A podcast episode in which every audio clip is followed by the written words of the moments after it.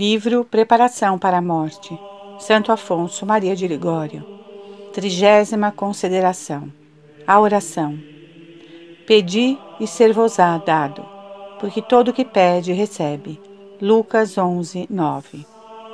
1. Eficácia da oração. Não é apenas num lugar, é em mil passagens do Antigo e Novo Testamento que Deus promete ouvir quem lhe suplica. Chamai por mim, eu vos ouvirei. Jeremias 33, 3. Apelai para o meu socorro eu vos libertarei. Salmo 49, 15. Tudo quanto me pedires, em consideração dos meus merecimentos, vô-lo farei. Jó 14, 4. Pedi quanto quiserdes, desde que peçais, ser-vos-á concedido.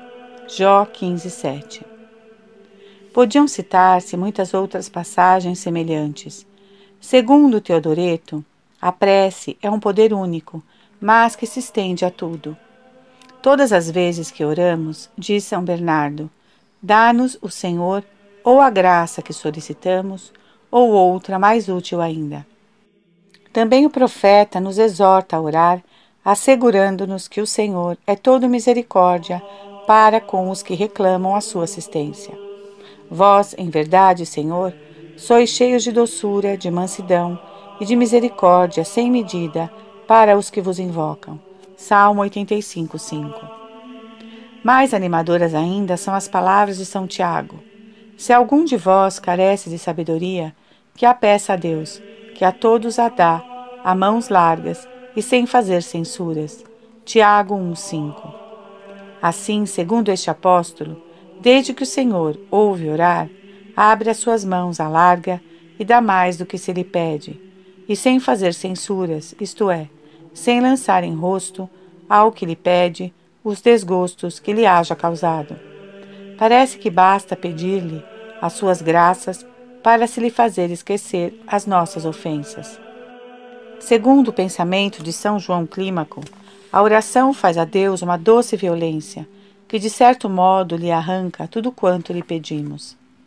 Uma violência, mas uma violência que lhe agrada, que ele até deseja, como assegura Tertuliano. Não devemos estranhar isso, porque no dizer de Santo Agostinho, mais se compraz Deus em dar do que nós em recebermos.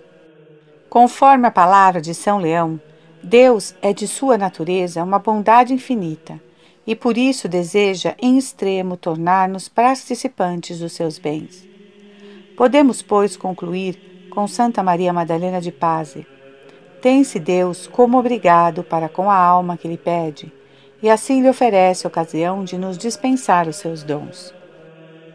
Era por essa bondade com que Deus ouve sem demora quem lhe pede, que Davi o reconhecia por seu verdadeiro Deus. Sempre que vos invoquei, reconheci que sois o meu Deus. Salmo 55, 10. Nota São Bernardo que não temos razão para nos queixarmos de que o Senhor nos deixe na falta de sua graça.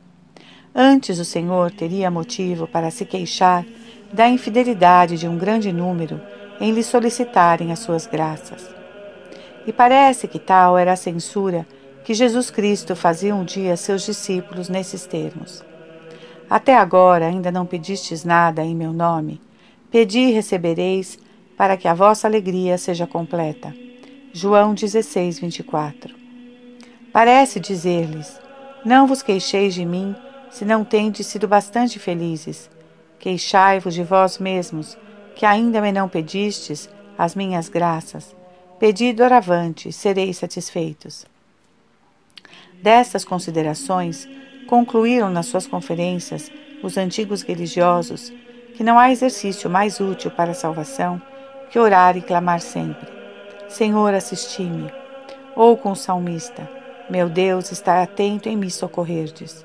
Salmo 69, 2. Dizia o venerável padre Paulo Segneri que nas suas meditações se limitava a princípio a excitar afetos, mas depois conhecendo a grande eficácia da oração, consagrou a máxima parte do tempo em pedir graças. Façamos nós o mesmo. Temos um Deus que nos ama com uma ternura extrema. um Deus cheio de solicitude pela nossa salvação e por isso mesmo sempre pronto a escutar a nossa oração. Os príncipes da terra, diz São João Crisóstomo, só poucas pessoas dão audiência, mas Deus escuta quantos lhe quiserem falar. Afetos e súplicas. Deus eterno, adoro-vos e dou-vos graças por todos os benefícios recebidos, por me terdes criado, por me haverdes resgatado em Jesus Cristo, feito cristão, esperado quando estava em pecado e perdoado tantas vezes. Ah, meu Deus, nunca teria caído em pecado se vos tivesse invocado na tentação. Sede bendito por me haverdes alumiado hoje e feito compreender que toda a minha salvação consiste em pedir-vos e suplicar-vos as graças necessárias. Peço-vos, pois, em nome de Jesus Cristo, que me concedais uma dor profunda dos meus pecados, a santa perseverança na vossa amizade, uma boa morte, o paraíso, mas acima de tudo o dom supremo do vosso amor e uma perfeita conformidade com vossa santa vontade. Confesso que não mereço esses favores, mas vós prometeste-los a quem vô-los pedisse, pelos merecimentos de Jesus Cristo. É pelos merecimentos de Jesus Cristo que eu os peço e espero.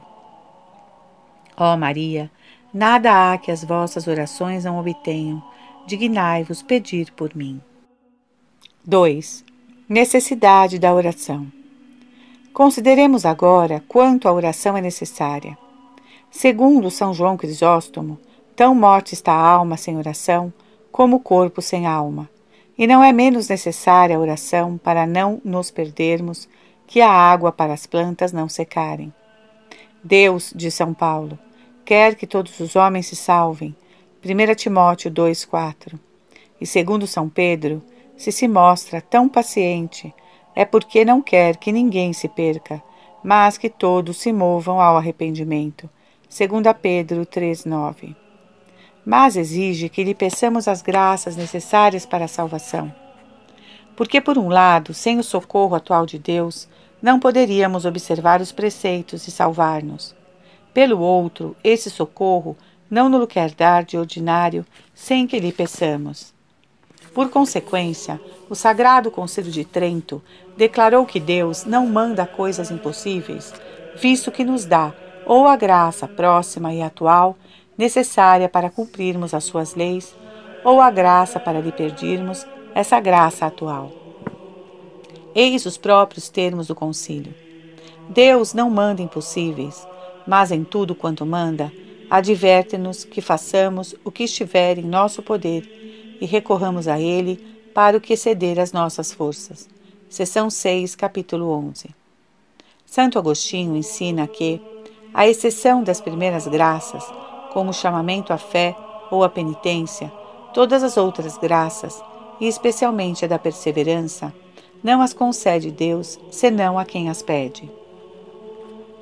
É sabido, diz o santo doutor, que entre as graças, umas há que Deus concede, até aos que não as pedem, como por exemplo o começo da fé, mas outras, como a perseverança final, só as concede aos que as pedem. Por isso, os teólogos concluem com São Basílio, Santo Agostinho, São João Crisóstomo, Clemente de Alexandria e outros, que a oração é necessária aos adultos por necessidade de meio, quer dizer, que sem a oração é impossível a salvação. E na opinião do sábio Lécio, deve esta doutrina ser tida como uma verdade de fé. Todos somos obrigados a crer, diz ele, segundo o ensino das Escrituras, que a oração é necessária aos adultos para se salvarem. E com efeito, as Sagradas Escrituras são bem claras sobre este ponto de doutrina. Citemos: É preciso orar sempre. Lucas 18:1. Vigiai e orai, para não cairdes em tentação. Marcos 14:38. Pedi e ser-vos-á dado. Mateus 7:7. Orai sem interrupção. 1 Tessalonicenses 5,17 No sentir comum dos teólogos, de acordo com São Tomás, estas palavras, pedi, orai, é preciso orar, tem a força de um preceito, que obriga sob pena de pecado grave, principalmente em três casos: 1. Um, em estado de pecado mortal. 2. Em perigo de morte. 3. Em grave perigo de pecar. Por consequência, ensinam os teólogos que, de ordinário, quem passar um mês, ou quanto, muito dois, sem orar, não pode eximir-se de pecado mortal. Vede Lécio no lugar citado. A razão é que a oração é um meio sem o qual não podemos obter os socorros necessários para nos salvarmos. Pedi e recebereis. Quem pede, recebe. Por consequência, diz Santa Teresa, que quem não pede não recebe. Já São Tiago, em outra parte, tinha dito: Vós não tendes, porque não pedis. Tiago 4:2. A oração é particularmente necessária para obter a virtude da continência. Sabendo que de outro modo não podia chegar a possuir esse tesouro, a não ser que Deus me desse, apresentei-me diante do Senhor e fiz-lhe a minha súplica. Sabedoria 8, 21. Concluamos este ponto. Quem ora certamente se salva. Quem não ora certamente se condena. Os que se salvam é pela oração que se salvam. Os que se condenam o são por terem negligenciado a oração. O motivo do seu maior desespero no inferno será o verem que facilmente se poderiam ter salvado pela oração e que já não é tempo de recorrerem a ela. Afetos e súplicas. Ah, meu Redentor, como pude no passado viver num tal esquecimento da vossa bondade? Estáveis pronto a dispensar-me todas as graças, desde que eu vô-las tivesse pedido. Só esperáveis que vos fizesse oração. Mas eu apenas pensei em contentar os meus sentidos, sem me importar de ser privado do vosso amor e das vossas graças. Esqueceis, Senhor, as minhas ingratidões tão multiplicadas, e tende piedade de mim. Perdoai-me todos os desgostos que vos tenho causado, e concedei-me a perseverança. Fazei-me a graça de apelar sempre para o vosso socorro, para não vos ofender mais, ó Deus da minha alma. Não permitais que eu de futuro descure este dever, como no passado o hei feito. Alumiai-me e dai-me força para sempre me recomendar a vós especialmente quando os meus inimigos me tentaram a renovar as minhas ofensas para convosco. Meu Deus, concedei-me esta graça, em consideração dos merecimentos de Jesus Cristo e do amor que lhe tendes. Ah, tenho-vos ofendido, meu bom Senhor, mas amar-vos-ei no resto dos meus dias. Dai-me o vosso santo amor, que esse amor me faça recorrer à vossa proteção todas as vezes que me encontrar em perigo de vos perder pelo pecado. Ó Maria, minha esperança, eu conto obter pela vossa intercessão a graça de me recomendar sempre a vós e ao vosso Divino Filho nas minhas tentações. Ouvi-me, ó minha Rainha, rogo-vos isto por todo o amor que consagrais a Jesus Cristo. 3. Condição da oração. Consideremos, por último, as condições da oração. Muitas pessoas pedem e não conseguem, porque não pedem como convém. Pedis, diz São Tiago, e não recebeis, porque pedis mal. Tiago 4:3. A primeira condição necessária à oração é a humildade, porque Deus resiste aos soberbos e dá sua graça aos humildes. Tiago 4:6. Não escuta Deus os orgulhosos, mas nunca deixa de ouvir o humilde. A oração da que se humilha ultrapassará as nuvens e não se retirará sem que o Altíssimo a tenha olhado favoravelmente. Eclesiástico 35, 21. E isso é verdade, mesmo da oração de um pecador, contanto que ele esteja arrependido. Ó Deus, vós não desprezareis um coração contrito e humilhado. Salmo 50, 19. Em segundo lugar, a oração deve ser acompanhada de confiança. Ninguém, diz o sábio, se viu já confundido, posta sua esperança no Senhor. Eclesiástico 2:11. Neste intuito, nos ensinou Jesus Cristo a orar a Deus sob o nome de Pai, de preferência qualquer outro nome. Pai nosso que estais nos céus. Esse nome ensina-nos a recorrer ao Senhor com toda a confiança de um filho para com seu pai. Quem, pois, ora com confiança, tudo pode obter. Tudo quanto pedirdes na oração, crede que o conseguireis. Marcos 11, 24, diz Jesus. Estas promessas são de um Deus que é a verdade em pessoa, observa Santo Agostinho, e ajunta. Quem poderá temer de se ver iludido na sua expectativa? A Escritura nos faz notar que a fidelidade de Deus não se parece com a dos homens, que prometem e por vezes não cumprem, ou porque não são sinceros nas suas promessas, ou porque mudam de resolução. Deus não é capaz de mentir como homem, nem de mudar como os filhos de Adão. Ora, ele deu a sua palavra. Poderá deixar de cumpri-la?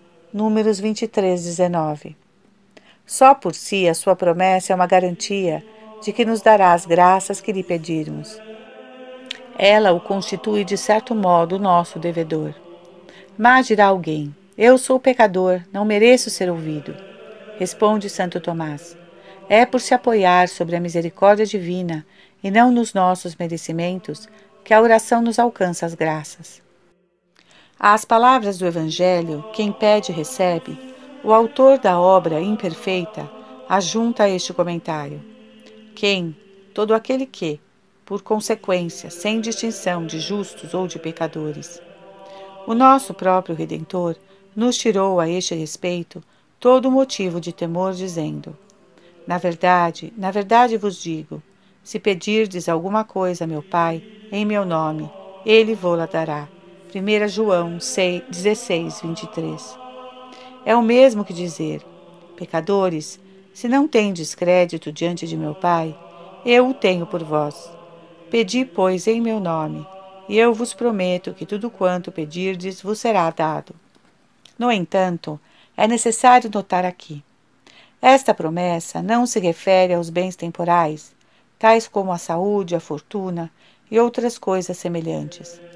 Essas coisas muitas vezes o Senhor não-las recusa como prejudiciais à nossa salvação eterna. Melhor que o doente, diz Santo Agostinho, sabe o médico que convém ao mesmo doente. E ajunta: o que Deus, na sua cólera, concede a um, recusa-o a outro movido da sua misericórdia. Assim, pois, nunca devemos pedir os bens temporais senão sob a condição de serem úteis para a nossa alma. Os bens espirituais, pelo contrário, o perdão dos pecados, a perseverança, o amor de Deus e outras graças semelhantes, devemos pedi-las de um modo absoluto e com uma firme confiança de as obtermos. Jesus Cristo nos diz: Se vós, apesar de serdes maus, sabeis dar a vossos filhos coisas boas, com quanto mais razão o vosso Pai, que está nos céus, dará o bom Espírito aos que lhe pedirem? Lucas 11, 13. Importa, acima de tudo, perseverar na oração. No dizer do padre Cornélio, quer o Senhor que cheguemos até a ser importunos. É de fato o que nos significam os seguintes textos. É preciso orar sempre e não desfalecer. Lucas 18, 1. Vigiar em todo tempo na oração Lucas 21, 36. Orai sem interrupção. 1 Tessalonicenses 5, 17. É o que significam também estas repetições. Pedi e ser-vos-á dado. Procurai e encontrareis. Batei e abre-ser-vos-á. Lucas 11, 9. Bastaria dizer, pedi, mas o Senhor quis nos fazer compreender que devemos obrar como pedintes, que não cessam de solicitar, insistir, bater a porta, até que recebam a esmola. A perseverança final é muito especialmente uma graça que não se obtém sem uma oração contínua. Em rigor, não se poderia merecê-la, contudo, Santo Agostinho pensa que ela, de algum modo, se pode merecer a força de orações. Se, portanto, queremos salvar-nos, oremos sempre e não cessemos de orar. Se os confessores e pregadores querem promover a salvação das almas, não se cansem de exortar os fiéis à oração. E segundo a recomendação de São Bernardo, recorramos também sempre à intercessão de Maria. Procuremos a graça, diz o santo doutor, e procuremo-la pela mediação de Maria, porque o que ela procura encontra-o, e nenhuma recusa pode experimentar. Afetos e súplicas. Meu Deus, tenho confiança de que já me haveis perdoado, mas os inimigos da minha alma não cessarão de me assediar até a morte. Não vierdes em meu socorro, sucumbirei de novo. Ah, pelos merecimentos de Jesus Cristo, vos suplico, me concedais a perseverança. Não permitais que eu seja separado de vós. Esta mesma graça vos peço para todos os que atualmente gozam da vossa amizade. A vossa promessa inspira-me uma confiança segura de obter de vós a perseverança, desde que eu persista em vô-la pedir. Resta-me um temor, é o de me tornar negligente em vos invocar nas tentações e voltar a recair.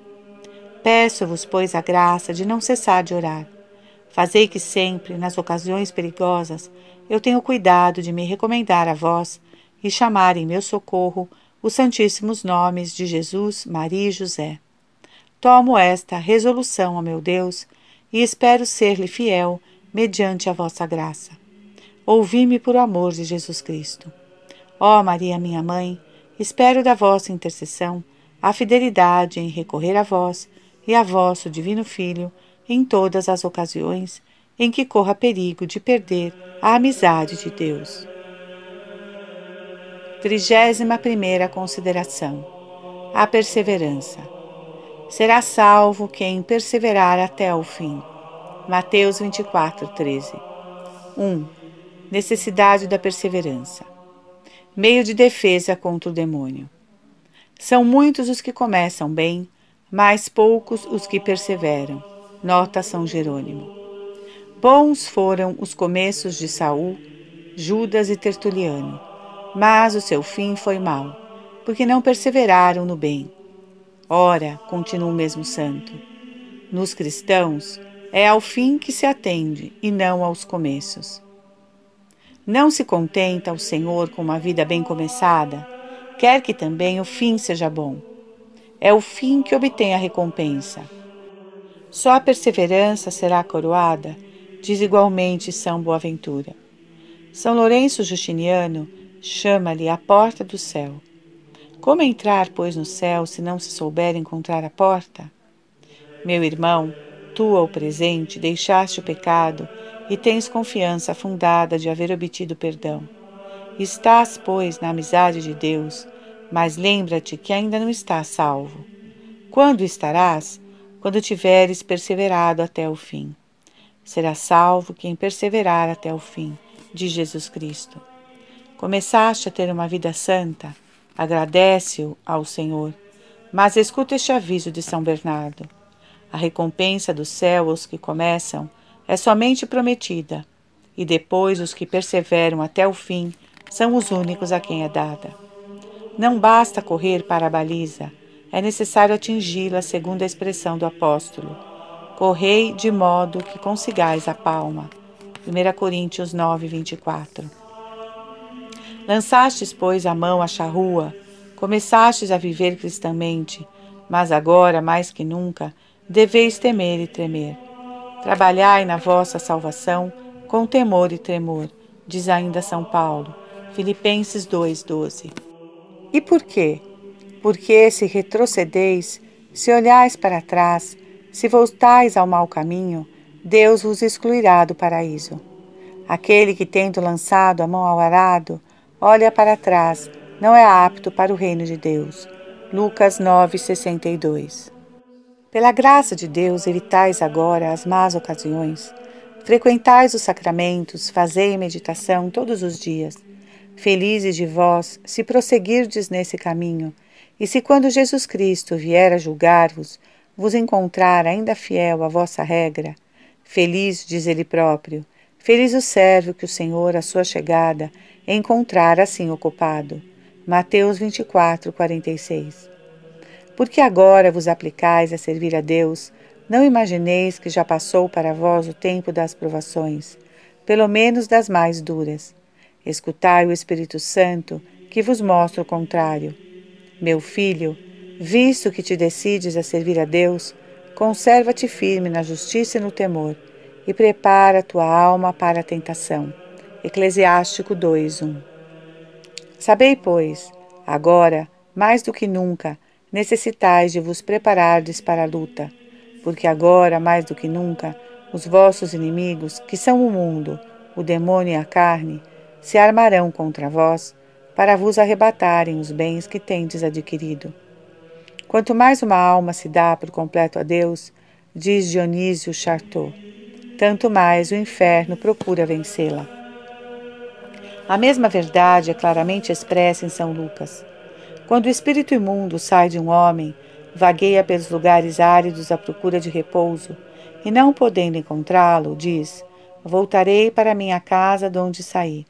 Então vai e toma consigo outros sete espíritos piores do que ele, e entram nesta casa, fazem dela sua morada. E o último estado deste homem torna-se pior que o primeiro. Lucas 11, 24. Em outros termos, quando o demônio é expulso de uma alma, não encontra repouso e faz todos os esforços para reentrar nela. Recorre até a auxiliares, e se é bem sucedido, a segunda ruína desta alma será muito mais funesta do que a primeira. Examinai atentamente quais as armas com que deveis prevenir-vos para resistirdes a esses inimigos e manter-vos na graça de Deus. Contra o demônio não há outro meio de defesa senão a oração. Conforme nota São Paulo, não é contra homens fracos como nós que temos a combater, mas contra os príncipes do inferno. Na luta que temos a sustentar, os nossos adversários não são de carne e sangue, mas príncipes e potentados. Efésios 6:12. O fim do apóstolo é convencer-nos da nossa fraqueza em presença de tão poderosos inimigos e por isso mesmo da necessidade em que estamos da assistência divina. Com ela nada nos é impossível. Tudo posso naquele que me sustenta. Filipenses 4:13. Assim dizia o apóstolo, assim deve dizer cada um de nós.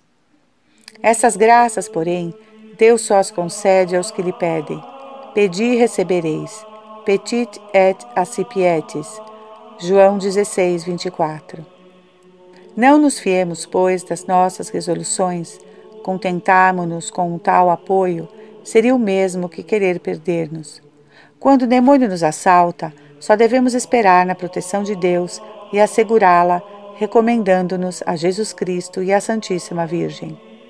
Tal deve ser a nossa conduta, sobretudo nas tentações contra a castidade, porque são as mais terríveis de todas para nós e as mais fecundas em vitórias para o espírito maligno.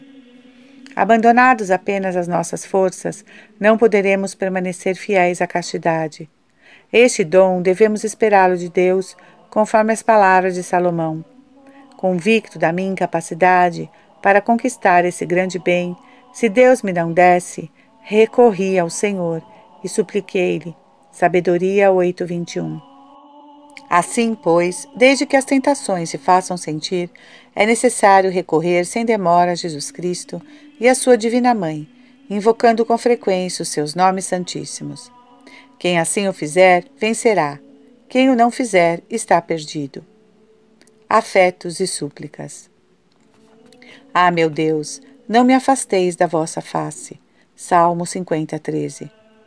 Eu sei que não me abandonais se eu não for o primeiro a abandonar-vos a vós. Mas é precisamente o que eu temo, depois de ter feito tantas vezes a experiência da minha fraqueza.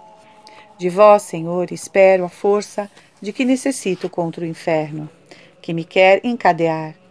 Peço-vos-la, por amor de Jesus Cristo. Ó Salvador meu, estabelecei entre nós dois uma paz perpétua, uma união eternamente indissolúvel. Para isto, dai-me o vosso santo amor.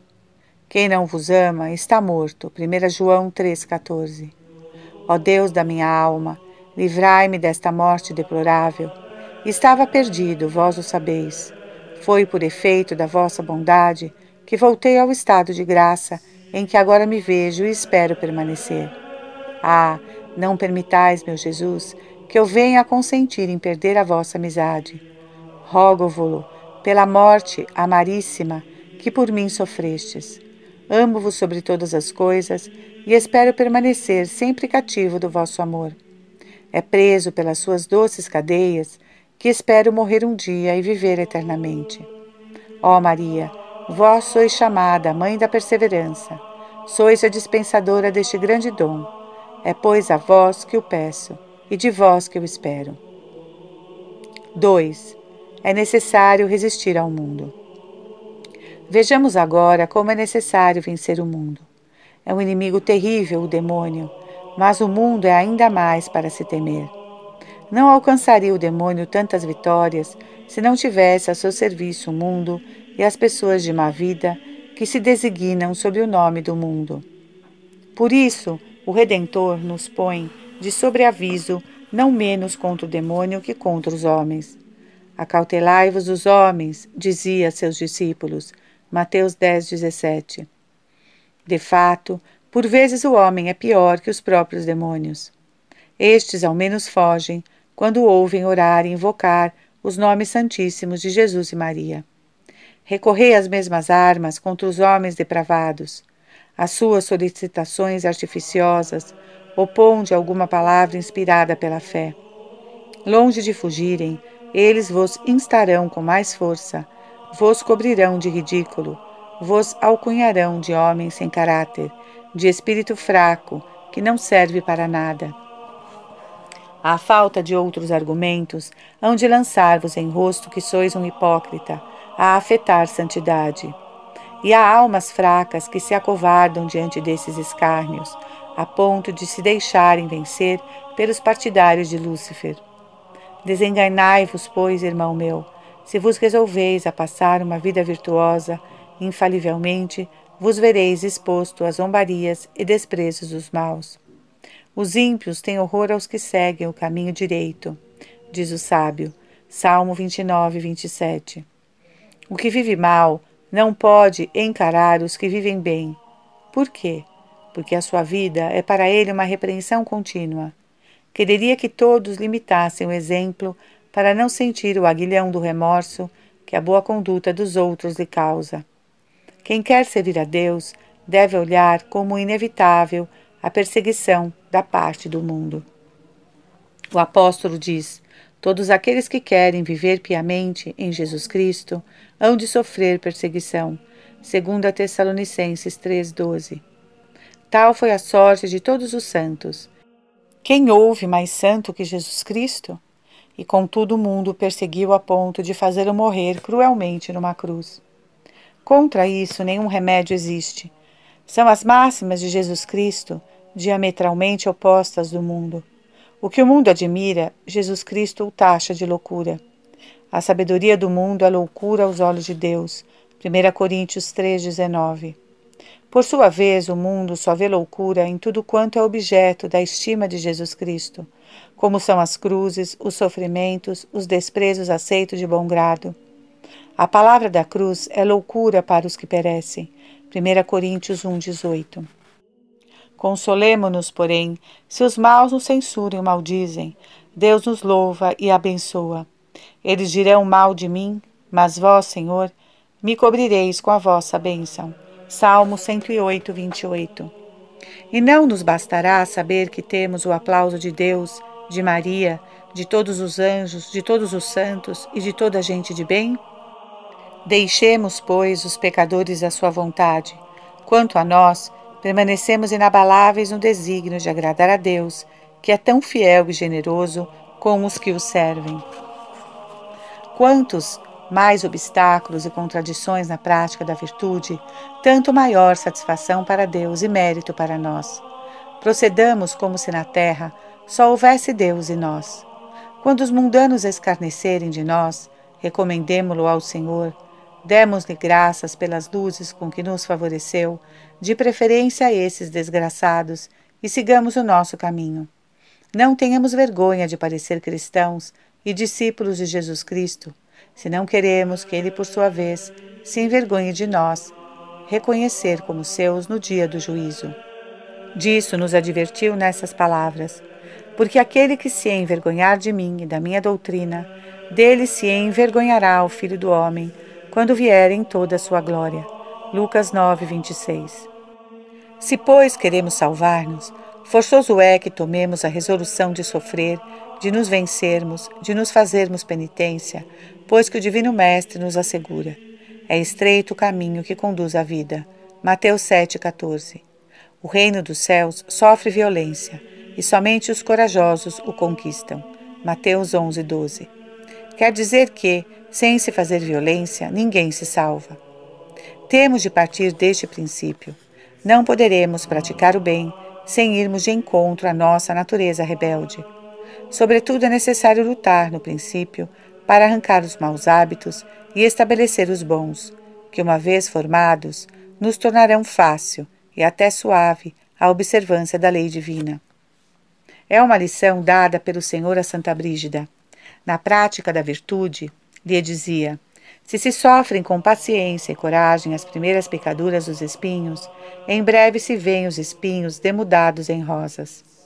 Prestai, pois, ouvidos a Jesus Cristo, ó cristãos. Como outrora ao paralítico, ele vos diz neste momento: Eis-te curado, de futuro não tornes a pecar, para que não te aconteça coisa pior. João 5,14 Tomai cuidado nisto, insiste São Bernardo. Se tiverdes a desgraça de recair, essa nova queda vos será mais funesta que todas as precedentes. Aos que tomam o caminho de Deus e depois o deixam, diz o Senhor, desgraçados dos desertores. Isaías 31. Esses são punidos como rebeldes à luz. Jó 24, 13. O castigo de tais rebeldes, que Deus favorecera com grande luz e depois se tornam infiéis, é serem condenados à cegueira e morrerem assim nos seus pecados. Se o justo renuncia à sua justiça, viverá? Todas as obras que tiver feito serão lançadas ao esquecimento e morrerá no seu passado. Ezequiel 18, 24. Afetos e súplicas. Ah, Deus meu, por mais de uma vez tenho eu merecido esse castigo, porque por mais de uma vez tenho deixado o pecado, graças ao socorro da vossa luz, e depois, infelizmente, tenho recaído. Agradeço-vos o melhor que posso a vossa misericórdia, pois não me terdes abandonado a minha cegueira, retirando-me a luz, como eu merecia. Quanto, pois, vos sou obrigado, ó meu Jesus, e quanto me volveria ingrato se de futuro chegasse ainda a separar-me de vós. Meu doce Redentor, praza a Deus que assim não aconteça. Hei de cantar sempre as misericórdias do Senhor. Salmo 88, 2. Sim, no resto da minha vida e por toda a eternidade, espero cantar e louvar sem interrupção as vossas misericórdias, amar-vos sempre e jamais ser privado da vossa graça. As minhas ingratidões passadas detesto-as e abomino-as acima de todos os males. Serão para mim uma fonte de lágrimas amargas e um motivo instante para amar com mais ardor um Deus que só tem vingado as minhas inumeráveis ofensas, concedendo-me graças mais assinaladas. Sim, amo-vos, ó Deus, digno de um amor infinito. De futuro, sereis vós o meu único amor, a minha única felicidade. Pai eterno, Suplico-vos pelos merecimentos de Jesus Cristo que me concedais a perseverança final na vossa graça e no vosso amor. Nunca me recusaríeis desde que eu vou-la pedisse, bem o sei. Mas quem me assegura que não venha a ser negligente em vou-la pedir? Eis porque, ó meu Deus, vos peço a perseverança e a graça de vou-la pedir sempre. Ó Maria, minha advogada, meu refúgio e minha esperança, obtende-me pela vossa intercessão a constância em pedir a Deus sem cessar a perseverança final. Alcançai-me esta graça que vos suplico, por todo o amor que tendes a Jesus Cristo.